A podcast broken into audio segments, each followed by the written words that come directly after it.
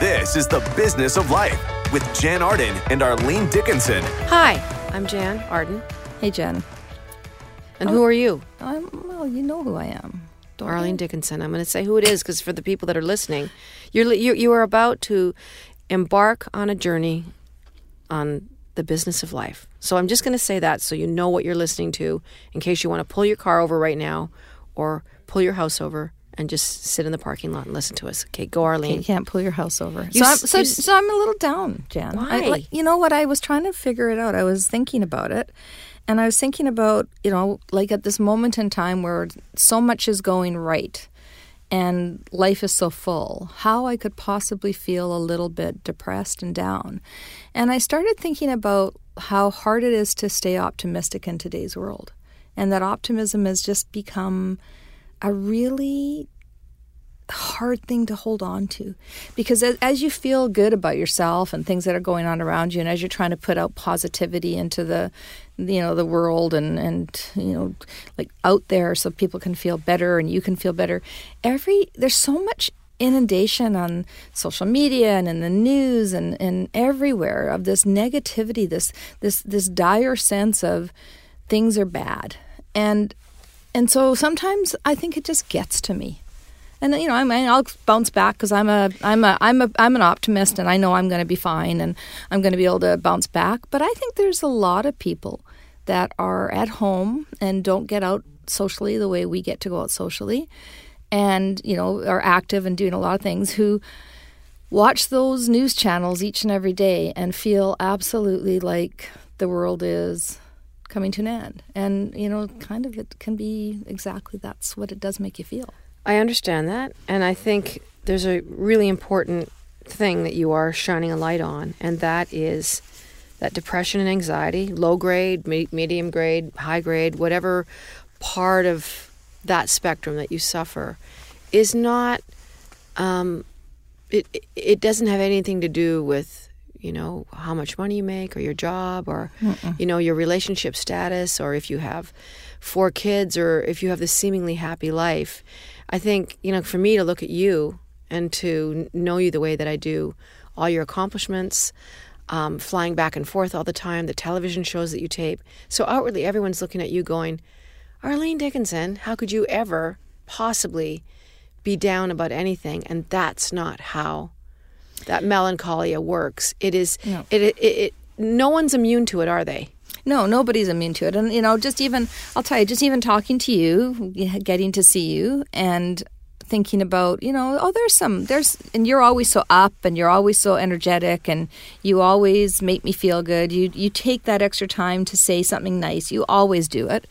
Um, and that, that has impact. And so maybe, maybe the thought I have today on that is that take the time to make somebody's day a little bit better. I I actually tweeted about this not too long ago. I did I tell you the story about when I was driving down the highway and I, I ran into I was coming back from my cottage and I was driving and I was low on gas. So I ran into this um, gas station. And when I got into the gas station, I went in and I was just, I wanted to get, I think I was buying gum or something like that. And I was paying for my gas.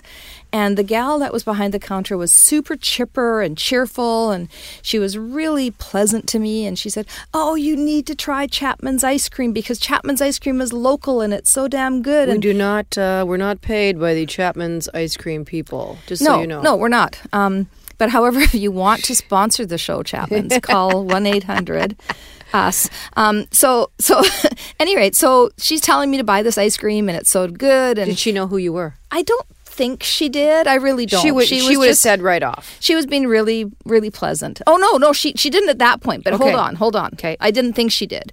So, um, I'm just wanting to go. I'm late. I want to get back on my car. I want to go.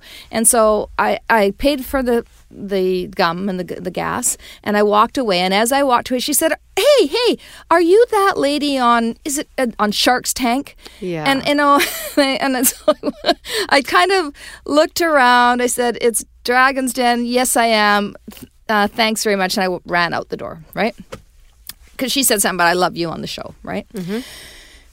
I got in the car. I started driving. I got home. I felt horrible Because you'd been curt? because I yeah I hadn't taken that two extra minutes to say, hey. You know, like thanks for saying that you love the show, even if you got the name of the show wrong. I You're don't not care. perfect, You're- Arlene. Like, no, you can't- you're but but I felt horrible. I actually tweeted about it and said, you know, like take that extra minute. So all that to say, you take that extra minute. This morning I was down, and you have made me feel better already. So there you go. I'm not sure what I did. you just said, yeah, you said something else, but oh, it's always so nice to see you. And It is. How are you? You make me smile as soon as I see your face. I mean, my, you know, people often are trying to measure or qualify what success means to each of us individually. What does it mean to be successful? And my answer has been the same for so many years, and that is my friendships. Yeah. That is my friendships. Sometimes my damn family lets me down in a big way because, you know, families are complicated. But friends, you know, I have new friends that I've met, like yourself, like in the last decade, which are so special. Harder to make friends as you get older. Mm-hmm. And then I've had friends, you know, from the time I was five, six years old that lived in the same neighborhood. And for some, whatever reason, I've stayed in touch with them. But they are the bar to which I measure how I'm doing. Um, you know, they'll tell me when I'm when I'm slipping this way, or when I'm not being cool, or when I'm not, you know, being present in my life. My friends will let me know. That's the kind of friends they are. Yep. They don't give me a free pass. Um, you mentioned earlier about you know hard being it being difficult to be optimistic. It's funny. I had a partner for many years, and one of the things that was nailed into my brain so many times was, "Do you know how hard it is to be around your optimism?" that was one of the lines that I got fed. I was like, "Are you effing kidding me?" You know how hard Can it is to be around your. effing in the show? Do you, do you know how hard it is to be around your optimism? So even that, it's almost like It's like you're, you're wrong to be optimistic. yeah, and, and people want to bring you down Mm-hmm. to some kind of level that is acceptable to them. Is it harder? I mean, this might be for you. I think I know what you're going to say here, but for people who um, haven't experienced life the way you've experienced life, like, is it harder to be optimistic and upbeat around your family than it is your friends? See, I think it is. I think it's. I would agree with that. Right? It's sometimes harder to be like. Sometimes you feel like I can't always be the cheerleader, or why am I always a cheerleader, or I can't. You know, like sometimes you feel like your family is using you in a way that doesn't feel good, even though they're not. But I think we're so hard on our family relationships more so than we are in our friend much so. relationships, right? That way, from a But have you ever said to yourself, I don't know if I would be friends with this person if I wasn't related to them? Like I that that thought has crossed my mind. Like would we ever see each other if we weren't related to each other? And Um, that sometimes leaves a pit in the bottom of my stomach because it's it's the truth. I just turned the lights out I in love the it. studio because I'm dying. I look better the already. heat. Sorry, not No, I'm going to take my jacket off too. like it's so hot in here. I'm like I'm sweating and melting, and so I just turned the lights off in the studio. So that click you heard was, and then Jann just kind of looked at me like, "What is she doing?" I like it when she sets up the mood for us. You know what I mean? it's been a while. Um, but yeah, I, and why do you think holidays are so difficult for people, Arlene? I, Like, I, because there's they're the expectations are so high. We no, ha- because you're there with your whole damn family but trying yeah, to. okay, I think it's from move the movie industry. Like you go to watch like I don't know, like a, Wonderful Life or whatever the you know the old movies are. You know, uh, White Christmas or all these, and even today's world, like you Love you see the- Actually, that I watch every year after year Oh, after year with oh. the guy that comes to the door with the card saying, "I." We've romanticized everything. Oh wait, I have got to ask you a question. Like totally a little bit of a segue, but right, it is on topic.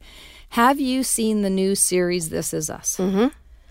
It is the most emotionally draining television program I have ever watched in my entire life. I don't watch TV hardly at all. Okay, I, I watch. see it on CTV if you want. I watch. Cor- I watch. It's not a plug for CTV. No, but I'm just I- saying. I, watch. I watch Corrie Street. Okay, which I've watched for thirty years, and I love Corrie Street. Is that Coronation Street? Coronation Street. Okay, I'm just getting down on the lingo. Okay, Corrie Street. You know what? I'll know when Corrie Street's made it when one of them is invited to a royal wedding because I think they should be because they really are. They really are Britain. Um, anyhow, all that aside, I want to get back to this is us.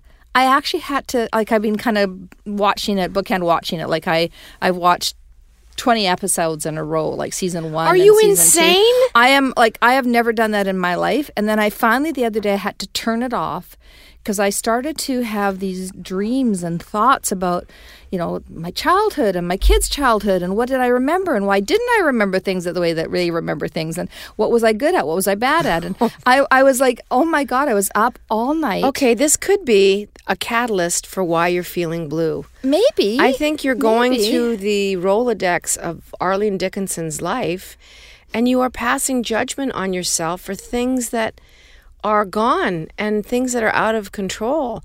Because this is us, the show very much is um, a delight because we go, we jump back and forth with two or perhaps even three timelines of, of you know when the family has small kids and then when the family obviously the parents are in their 50s and their kids are in their you know late 20s so you're you're seeing you, you're able to actually see these lives unfold and the mistakes that they made going back in time. I think that's what you're doing. I think it's affected your brain. So I feel like you know, just getting back to watching television and some and and whether it's news, which is now commentary instead of news. So when did the news become the commentary station instead of the news station? Because it's all about opinion now, mm-hmm. and you listen to everybody's opinion on what is happening, and then you watch programs that are t- incredibly well written and s- incredibly well acted and then they make you kind of ponder life and sometimes you got to just you've got to have a lot of strength to pull yourself out of a funk these days you know But I mean, you know, there's there's tried and true things, and uh, uh, certainly in my life, uh, for, from this is coming from someone who has suffered from a low grade anxiety, like for years at a time. there was a time in my life where I almost quit music because it was getting so difficult to perform that it was. I really had to weigh out, like, is it worth putting myself through this to keep going forward? a number of things happened. A, you know, I had ended a relationship, my parents were sick, I was drinking too much. So for me to be able to say to myself, there is a reason why you're feeling like this. And I do understand that with some depression, people can't pinpoint that. So I was very lucky. There was a catalyst, there was a reason, there was a cause to it. But I, you know, people that I know that suffer from depression will tell you, I don't know why. It is just there, like a cloud, like a blanket that's been thrown over me. So I had that advantage. Anyway, when I stopped drinking, when you know I started getting help from my mom and dad, when I got out of the relationship, my life started changing, you know, exponentially. It just started changing because I made such drastic changes. It, it was, it couldn't help but happen. But I think what I was going to say, there's tried and true things. So it's that, it's helping yourself, it's reaching out to your friends, leaning on your friends. And for me, it was moving, walking, Yeah. air, Yeah. motion. My my dad's chair became a metaphor for his life. He had um, one of those reclining chairs, and the man sat in it for 15 years, to the point where he wore a hole in the head on the left hand side. Arlene, how much do you have to sit in a chair lot. to wear a hole in it? And he couldn't walk at the end of his life. He couldn't move. That chair was such a symbol to me of Oh, that was what prison, static right? caused in his life. So, and I know I've watched you. I see your Instagram. I see your Twitter. I see you working your butt off with a trainer, and I've seen you change like so much. So I hate to see you even be hard on these bad days because we're gonna have low days. We're gonna have hard days. We're gonna have days where we question our very existence, what we did right, what we did wrong, all of that stuff. That's part of the road that we walk. So I think you're being hard on yourself. Yeah, thank you. I mean, yes, I, I, think, I think, but that's that is kind of the point that we can be hard on ourselves. And it, listen, I've I've suffered from horrible depression. I've had periods in my life where See, people would never know that. Oh, Jann, when I went through my second divorce, um, I I literally couldn't get out of bed. I want I pulled the covers over my head. I was in my home for days at a time. I didn't want to see anybody. I didn't know how I was going to function. I I I had the, the darkest thoughts. I, I honestly, my depression was, and, and I knew that the thing that I, I'm grateful for is that I knew I was suffering from depression. I knew that I was in this bad place, and but I didn't, I couldn't tell myself how to get out of it. I, I couldn't see how to get out of bed. I couldn't see how to get dressed. I couldn't see how to face people. I, I, I was just so, so depressed and so I felt like such a failure. And I think depression is no no matter exactly it doesn't matter how much money you have it doesn't matter what's going on mm-hmm. in your life if something triggers for you that actually just is so dark for you that you can't overcome it it is it is debilitating mm-hmm. and it is lonely and it is scary and and for those of you who listen to us talk about life and the business of life um, I would encourage you, if you're feeling that way, to make sure that you reach out for help because the only thing that is going to help you get out of your own mind and your own head is somebody helping you navigate through it. Where did you start to let a little bit of light in again. Where did that start for you? You know, I, I, had my business and I had to get up because I had people that worked for me and people and how that old were your kids at that time? Um, they would have been in their teens? they would have been in their yeah late okay. teens, early twenties. So they weren't toddlers that you needed to dress and. No, no, they were they were young adults. Um, but I I just I just felt I, I guess obligation and the pressure that you had a business got me out of bed. So I had to go do something, and then I think what saw me through was I I'm I have been blessed with this pragmatically optimistic point of view. And eventually, as you get busy and you start doing things, for me, that and talking to my friends and, you know, to the people around me who cared about me, um, that helped me get through it. But I think I was just damn lucky because I think there are so many people that don't have that purpose no. Uh, like I did with the business or my family. Even with family, people who have depression have family and still can't overcome depression. So uh, my point isn't that I somehow am actually better than anybody who can't battle mm-hmm. it without getting counseling or help. My my point is I needed help and I I got my help in a different less formal way, but I got help.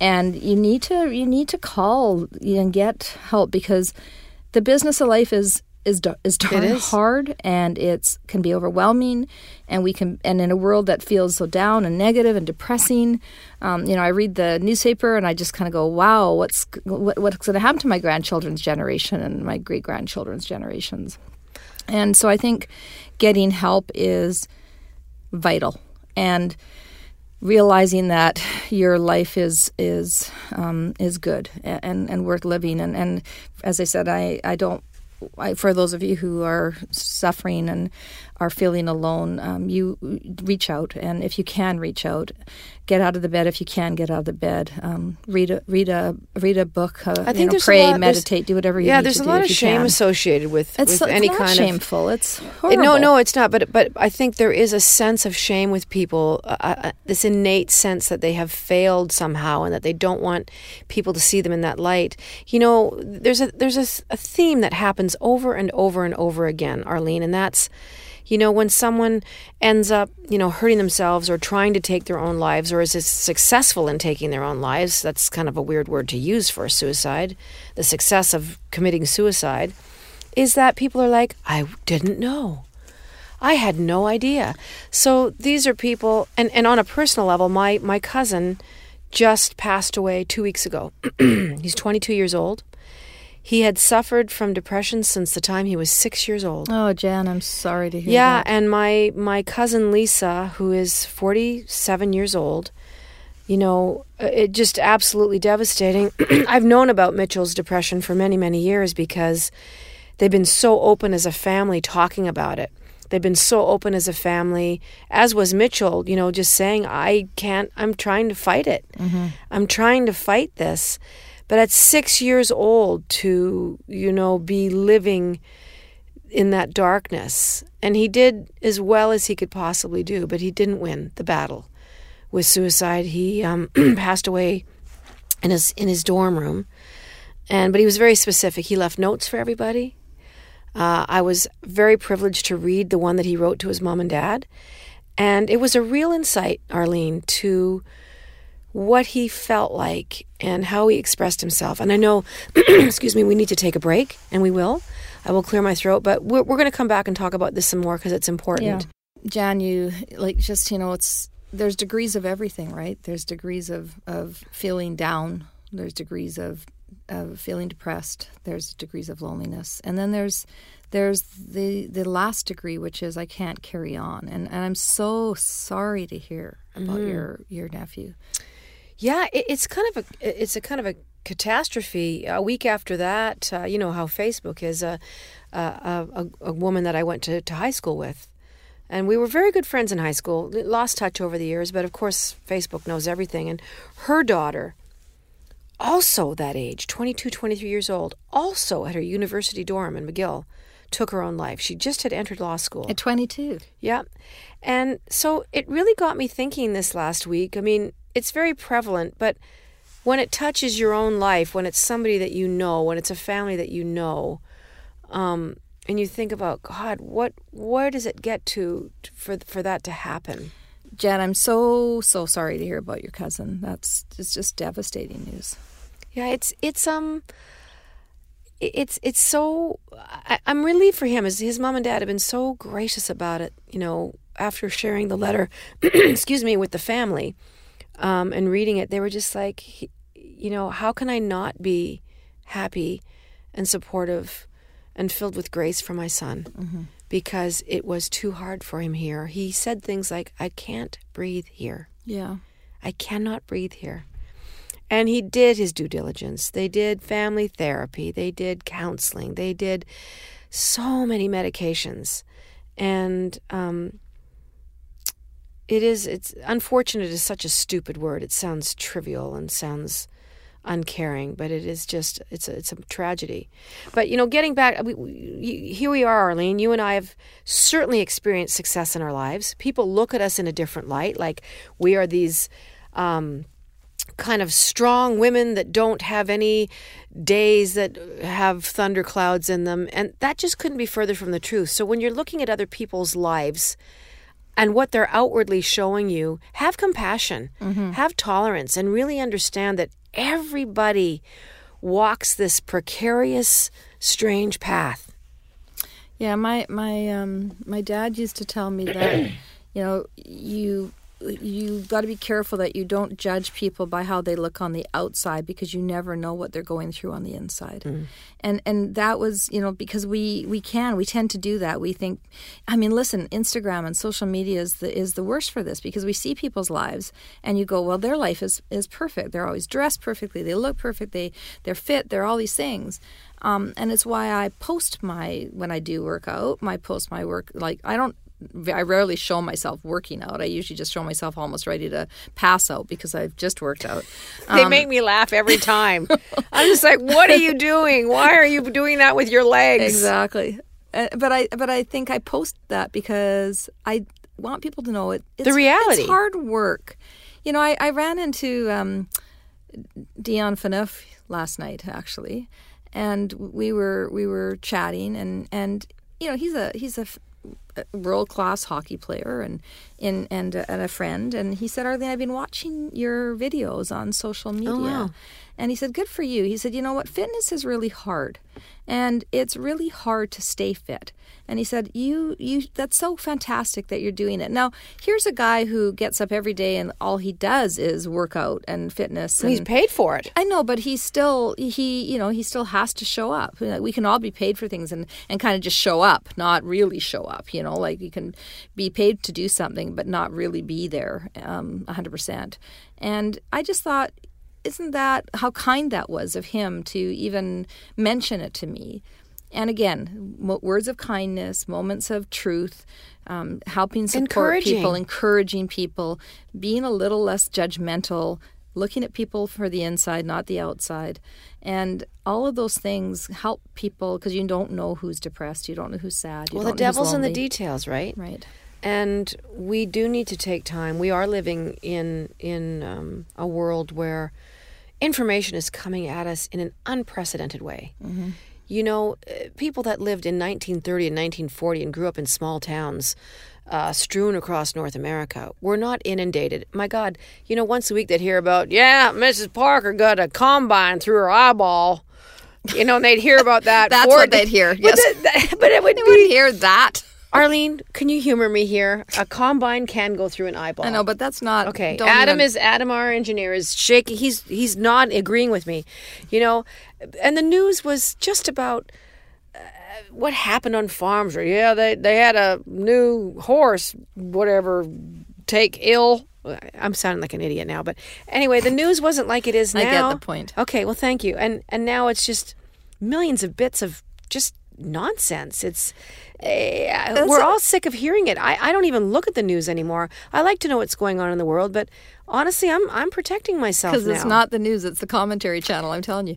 Okay, so I took my. I got to tell you, I took my grandmother when she was alive to Heritage Park. Heritage Park in Calgary. For those of you who don't know, it is like a is like a, a, a land um, area that's uh, right off the Glenmore Reservoir that has all of these um, old It's an old artifact, town. artifacts and would- it would be a turn of the 19 railway yeah. and and it's got um, you know they've done blacksmiths they've got ev- kind of everything there that is really what life was like in the early I guess 1800s. Yeah. And you can go there and you can experience what it was like to live in the 1800s. They dress in costume. They they um, they the, the food they serve is kind of traditional food that would have been eaten back then. And you can go on the ride around the the railway. It's it's fun. Anyway, so I go with my grandmother, who at the time was you know in her probably late 70s, uh, early 80s, I'd say. And I think I'm going to take her back in time to, you know, like to, to her time, right? So we go walking around Heritage Park and I'm I'm loving it. Like I'm looking at all the cute dresses, the pinafore dresses, and I'm looking at the gal that's ironing with one of those irons, you know, that you They heat set on the on stove. the and, and then I'm I'm watching, you know, them how they carried water in and and seeing the washboards, how they did wash, and we're talking about all this stuff. And I look and I say, you know, this is so amazing. Like look at how it seems like life was so much simpler. And I and I love this because everything was so simple. And she looked at me she said, Arlene, she said, Are you crazy? This was work. This was work from the time you got up. You had to go get the wood, you had to get the fire going, you had to iron the clothes, you had to you had to you know, you had to go shovel out the the uh, horse manure, you Milk had the to milk the cow to get make the your milk. bread. She said it was the worst possible time of my life. She said, "There's nothing about this." Yeah, like it should, that those those early days. Um, now she she wasn't born in the early 1800s. No, but still, she, she even- recognized and remembered how how hard things were then.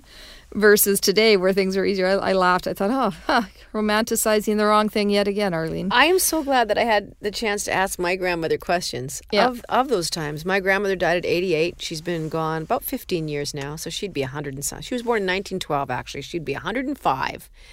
But I said to her one day, I was a young girl. I was, you know, in my- in my early 20s and and I remember sitting at her kitchen table and I said, "Gram, what did you guys do for your periods?" no, but I did. I, I exactly. but I'm rags, sorry. I- Rags. she rags. said that they all and and you have to understand. My grandmother was one of seventeen children. I believe nine of them were girls. And yeah, they were strewn in ages, but they all stayed at the farm until they got married and left. But yeah, it was little rags that they pinned to their to their underpants. And she said we all, you know, I she said I remember washing them, you know, in a bucket of cold water and hanging them all on a line to dry out. She said we didn't really have a lot of cloth and we had to save and reuse it. And I started bawling my head off. And she goes, "Oh my gosh. I don't I don't know why you're crying. It was nothing. It was nothing at all." That well, that's what it was. It was commonplace. And in fact, what's funny about that, well, if it's if it can be funny, It is what's, What's funny. funny about that is that now they're actually coming out with cloths that are reusable because they want to get rid of all of the plastics and the the um, So they're the fabrics that the are wheel. used. So they're re- they're they're going back to what probably was a more practical approach um, from a ec- environmental perspective, but I'm not sure it's practical from a life perspective. I don't even want to. Okay, so well, let's let's think about what else has changed. We'll come back to that. I want to think about uh, what else has changed. What's old is new again. There's a lot of old is new. So So as we're looking for sponsors for the show, Jann, I think we've got Chapman's ice cream so Yep. far, and now maybe we should go and talk to uh, Kotex or Playtex and see if And- one of them wants Please, to Midol, us. come come Midol. talk to us. Hey, you know, we are one of those women that we went through all that. I, I am thankfully not going through that anymore. I've gone through menopause. I think and- I'm in the end of it. I think I'm at the end of it. Yeah, but you, you, no one tells you that you still get hot flashes after. Did Oh, anyone tell forever. you that?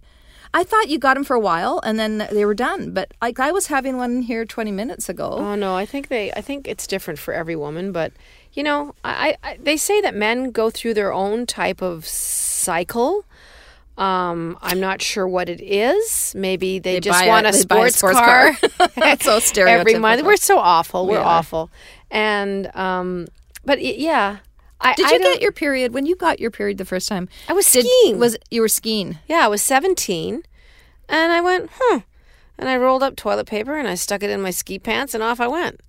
I didn't miss a stitch.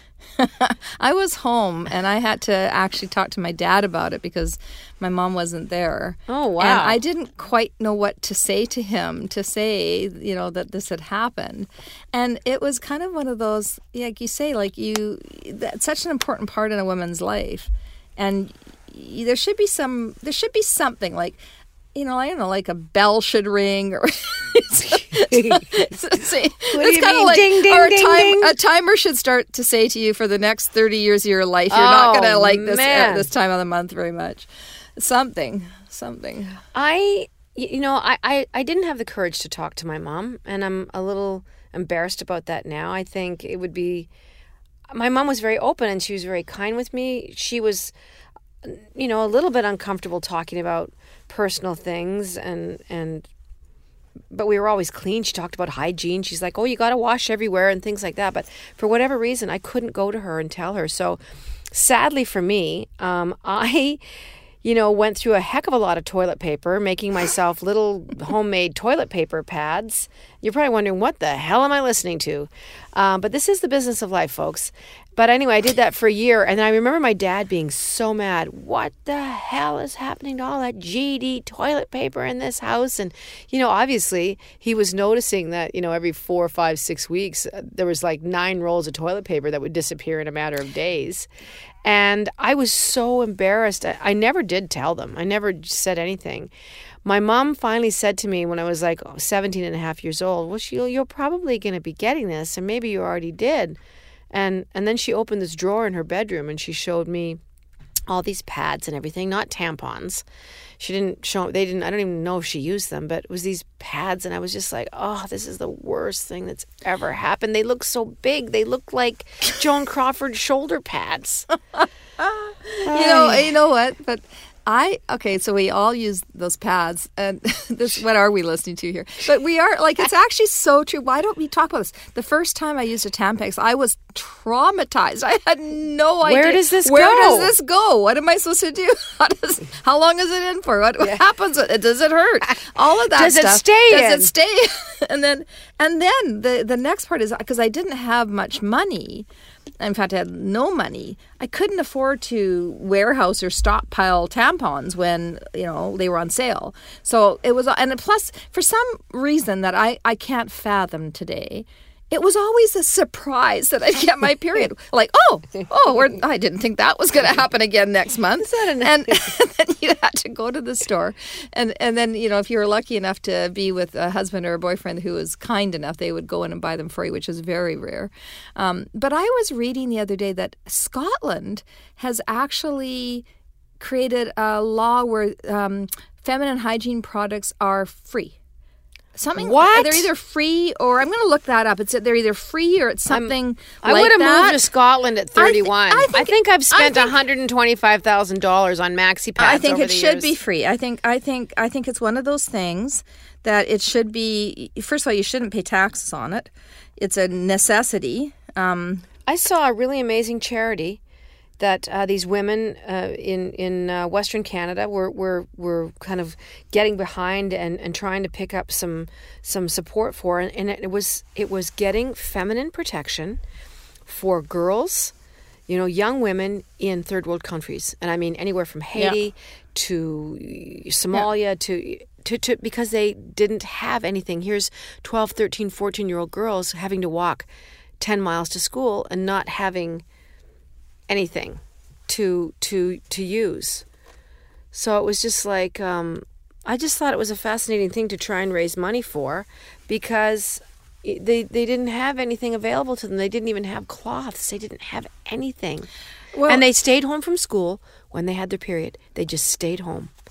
Well, and that's that's the problem. And when you think about education being so important, and actually now that I say that, that was exactly what the story was. Um, they were offering free sanitary products to all the stu- students. Um, uh, that it. went to universities or colleges or high schools. All the students, I think It's it was. expensive. And, and you know what? Uh, uh, and, and to low income um, to low income women as well. And it it's ridiculous that girls have to stay home from school or get shamed because they can't afford these products. And that should be handed out for free to people that are on low incomes. It absolutely should be and it shouldn't be taxed. And i don't think we're going to get the government to sponsor this podcast because now i'm mad at the government for why are you taxing something like that? Come on you guys. Well, I, I, it's just things once again that don't get talked about because they're marginalized things. And I mean, since biblical times, I, I remember reading a book called The Red Tent, and it was. Uh, I think the author was Anita Diamante, or and and it, it talked about women that were you know nomadic and traveling with their husbands and their families, and once a month they stopped and they put up these huge red tents, and all the women that were menstruating sat in these tents considered unclean by everybody. I know we're getting into a whole different territory, but you know, not not much has changed in thousands and thousands of years of how how that is so kind of a weird taboo subject and that you're not it's supposed to be the secret thing that nobody knows about and you got to get through it on your own. Um, I think it is changing, though. Slowly. I think I think I think it is changing. I think we're listen. We're we're able to do a podcast and talk about it, and and you know if it's making people uncomfortable, I'd be surprised. But it is expensive. I have to agree with you. Like I stupid go to a gas station and try and buy tampons sometimes. Like if you're in your pinch, Yeah. You, you get ten tampons in a thing. It's like twelve ninety nine. I'm like, are you out of your minds? And could you please make them in three different sizes and flows because you end up having to buy a They have package for packages now. light? Do they? Yeah, they've Oh, got. see, it's been- you- it's been a while. okay, well, they're bigger boxes now, and you you get regular and super and plus and light. Yeah, no, you get the whole gamut. that's smart. That's Yeah. smart. That's the way it should be. Um, no, no, they're they're getting better, and I listen, Arlene. Someone should be coming to Dragon's Den with a new concept with managing women's periods. Okay, it's every month. It's it's income that's going to happen every single month, and it's going to go to the end of time. Why isn't something? Let's do that. Let's start. You know, because like there's that shave that that dollar razor club. Why don't we do it for Tampax? We're gonna like because that's what they do. They send you razors once a month because men need razors once a month for their shavers. Yeah. Why don't we do that for Tampax? We're gonna start a new business right here, right now. We're gonna call it. I'm telling you, it's like the funeral business. It's people are always going to drop dead, and people are always going to have their periods. I mean, I Why tried those of- two things are not I, connected. I tried one. Of, they're very connected, ladies and gentlemen. do the math. I tried one of those uh, cups. Uh, no, now we're point. getting way too- No, no, no, no. But No. It, it was a it was a Ew. Uh-huh. terrifying experience. I didn't like it. It wasn't for me. Well, it's a reusable cup, but try doing that on a plane or a public washroom. It is. It was like Armageddon. I really. It looked like someone had been murdered everywhere I went. I know, ladies and gentlemen. You want to pull your cars over. Get the. Okay, we're going to stop. We're going to talk about licorice Let's talk now. about something. Let's talk. I about- love black I don't know where don't we you, We went- well, I'm no longer feeling a little bit down. I'm feeling a little bit embarrassed.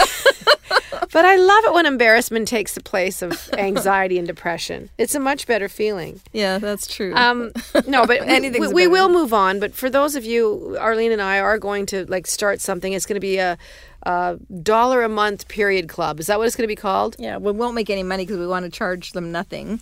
We just want to get them to their hands. so it should just be called period. I love it. Okay, Period by Arlene and Jann. Yeah, or by it. Jann and Arlene. Here I we go again. Like you're, you're Jarlene. Charlie. oh, um, is there enough oxygen in here? Do you think, Adam? Do you think, think- there's a, okay? Just just lightheaded. Okay, so I'm not. I'm. We went from. I love this. This is this. I would sit in my car and listen to this. No, you wouldn't. Hmm. I'm, I'm, I'm. And for those of you who are just newly subscribed to our podcast, um, we did go a little bit weird today. No, we but this is didn't. what. But you know what? This is how friends talk, and this is how people talk. And the whole point of this podcast is hopefully to get you out talking to your friends Mm-hmm. and having conversations and finding light and hope and Humor. uh, sharing sadness and, and, and sorrow and being able to talk about what's going on in the world because we believe, Jann and I both believe, that by talking we learn and by sharing and I'm not always agreeing because Jann and I don't always agree. I mean, one of one of uh, uh, my friends who'd listened to the podcast said, "You guys really get along. You always agree." And I said, "No, you know, there's things that we don't always agree on, and maybe that can be the topic for our next podcast. Stuff we don't always agree on. I don't agree on. We don't agree politically a lot. I think we're No. I think we can be quite polarized that way. But you know a lot more about are. that kind of structure. But I mean, and and relationship stuff. I I Yeah, you're you're still you're still on the hunt. I'm not on a hunt. at Yes, you are. You're on a hunt. I am You're not on a hunt. hunt. You are. You're what on a part of me says I'm on a hunt? You, are- you kidding? You're on such a hunt. I think we have to talk about that. Oh, I think you just don't see it yourself. You just don't see it, but I see it. You're on a hunt.